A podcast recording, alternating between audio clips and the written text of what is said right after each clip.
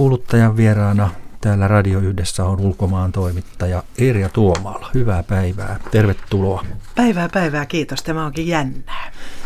Niin, yleensä toimittajat haastattelevat muita ja nyt ei, ei, ei tässä nyt ole haastattelusta kyse, mutta sinä olet pit, niin sanottu pitkän linjan yleläinen, varmaan voi näin sanoa, ja milloin tuo alkoi tuo Yle-ura?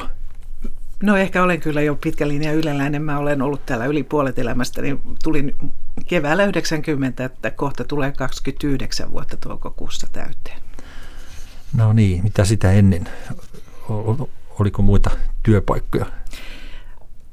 Aloitin Joutsan seutunimisestä paikallislehdestä kotipitäjässäni tuolla Keski-Suomessa ja sitten mä oon ollut lehdissä ja siihen aikaan sitten 80-luvulla, kun olin Tampereella opiskelemassa, niin silloin alkoi tulla noita yksityisiä paikallisradioita ja niissä sitten on ollut useimmissa ja sitten, sitten tänne pääsin kesätoimittajan haastatteluun ja pääsin sitten, sitten tuota kesätoimittajaksikin ja siitä pitäen olen sitten, sitten mm. täällä saanut olla.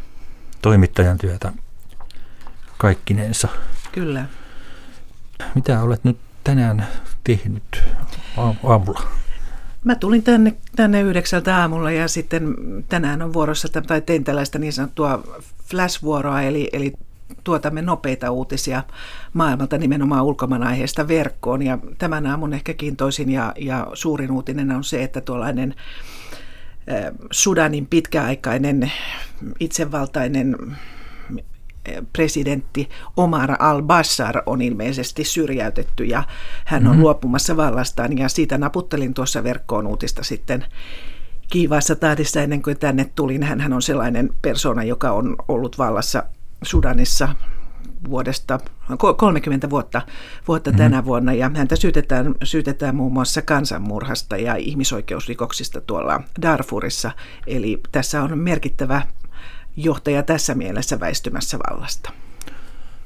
Afrikassa kuohuu monellakin suunnalla. Kyllä. Sinä olet matkustellut paljon. Jos saisit nyt lähteä mihin tahansa keikalle niin sanotusti, niin mikä olisi kiinnostavin kohde tällä hetkellä? No kun mainitsit, no, tai oli puhetta tästä Afrikasta, niin, niin toki, toki meillä on toimittaja Liselo Lindström Afrikassa, mutta kyllä, kyllä tässä, jos nyt saisin tästä lähteä, niin kysyisin tietysti esimieheltäni, esinaiseltani Krista Taubertilta, että saisinko lähteä Sudaniin, mutta okay. se nyt ei tässä toteudu, mutta että kun kysymys oli tällainen, niin vastauskin on tässä. Eikö se yhtään pelottaisi lähteä sitten, jos siellä alkaa jonkinlainen kapina tai muuta Onko semmoista pelkoa nyt juuri Sudanissa? No siellä näyttää nyt, että tuo armeija, joka tässä näyttää olevan tämän, tämän vallanvaihdoksen takana ainakin jollakin tavoin, näyttää tukevan mielenosoittajia ja opposition edustajia, joten siellä ainakin nyt aamun tietojen mukaan näyttää olevan jopa tällainen pikniktunnelma, joten mm-hmm. siellä ilmeisesti ja toivottavasti asiat sujuvat rauhallisesti. Oikeastaan totta kai riskit pitää arvioida ennen kuin lähtee ja sitten riskejä pitää arvioida sitten, kun siellä reissussa on, mutta lähtökohtaisesti ei oikeastaan voi pelätä, koska silloin ei voi tehdä työtään, että pitää arvioida se, että, että voinko lähteä ja mm-hmm. riittääkö ammattitaitoni, mutta, mutta jos pelkää, niin silloin työstä ei tule hyvää tai sitä ei voi tehdä ollenkaan. Selvähän se. Missä, missä kun olet matkailu, niin missä on ollut niin, niin kuin yllättävintä tai että ennakko-odotukset ovat olleet väärät. Muistuuko mieleen tämmöisiä No, reissuja? matkoilla aina tulee yllätyksiä, mutta, mutta ehkä tässä nyt, nyt lähiajoilta niin olin kolmatta kertaa tuossa alkuvuodesta Pakistanissa ja siellä, siellä on, on myöskin aika mielenkiintoinen kehitys, kehitys meneillään. Se on maa, jossa, jossa tuota, tapahtuu paljon, vaikka siitä Suomessa ehkä tiedetään aika vähän. Mä kävin siellä edellisen kerran vaaleissa viisi vuotta sitten ja nyt sitten näissä viimeisimmissä vaaleissa nousi valtaan tällainen modernina pidetty pääministeri Imran Khan, joka on nyt sitten siellä ollut johdossa, johdossa viime kesästä saakka. Ja kun viimeksi siellä kävin, niin ihmiset olivat aika lailla semmoisia varautuneita ja ynseitä ja aika epäluuloisiakin, että siellä oli vähän hankala kysellä ja tehdä haastatteluja ja ilmapiiri oli, oli jollakin lailla jännittynyt ja odotin aika hankalaa työreissua nytkin, mutta asiat olivatkin sitten ihan toisin. Siellä oli, oli todella rentoutunut ja vapautunut ja semmoinen aika ystävällinen ja uteliaskin tunnelma, että, että siellä aisti ihan tämän, tämän jonkinlaisen murroksen ja muutoksen. Varsinkin nuoret olivat hyvinkin ystävällisiä ja, ja kameran eteen oli jopa tunkua, mitä ei aina, aina tuon tyyppisissä maissa ole. Tässä on kuuluttajan vieraana siis ulkomaan toimittaja Erja Tuomaala. Oletko kiinnostunut kotimaan asioista ollenkaan ammatillisessa mielessä? No minä olen niin utelias, mä olen lähes kiinnostunut kaikesta. Tyypillinen että, toimittaja siis. Kaikesta, siis. että kulttuuri kiinnostaa kovasti, kirjallisuus, elokuvat. Ja toki nyt vaalien lähestyessä myös kotimaan politiikka. Se on arvokasta, että pääsemme urnille ja joka ääni lasketaan. Mm. Sehän ei valtaosassa maailmaan juurikaan näin ole. Haluatko veikata seuraavaa pääministeriä? En, en, en ei veikkaa, eikä lyö vetoa, ei. Hyvä. Mieluummin näin. Joo. No, onko tuota, ollut tämmöisiä vaaratilanteita varsinaisia sinun noilla ulkomaan matkoilla?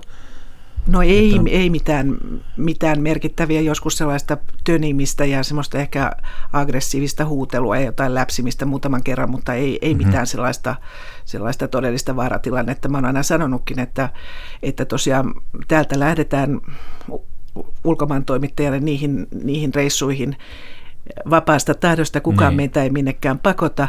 Joo. Eli me lähdemme, koska me haluamme tehdä työtämme. Rohkeita ovat ne ihmiset, jotka siellä asuvat näissä kriiseissä ja kamppailevat Joo.